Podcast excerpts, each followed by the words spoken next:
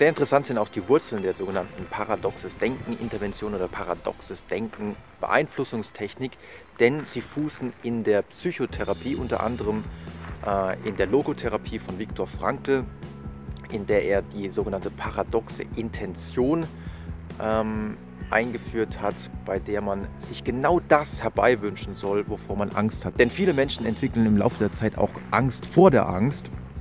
Und wenn man dann zum Beispiel jemandem sagt, der Angst hat, ähm, ja, eine, von Frauen abgewiesen zu werden, also soziale Ängste hat und Angst hat, ähm, vielleicht eine Ohrfeige zu bekommen, wenn er jemand, wenn er ein Mädchen anspricht, dem könnte man dann sagen, okay, deine Aufgabe ist es jetzt, äh, genau das zu bekommen. Also geh raus und versuche eine Ohrfeige zu bekommen von einer Frau.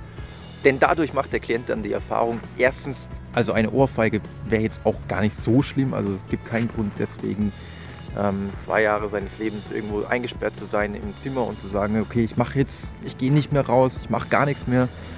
Und zum anderen wird er natürlich die Erfahrung machen, dass das nie passiert.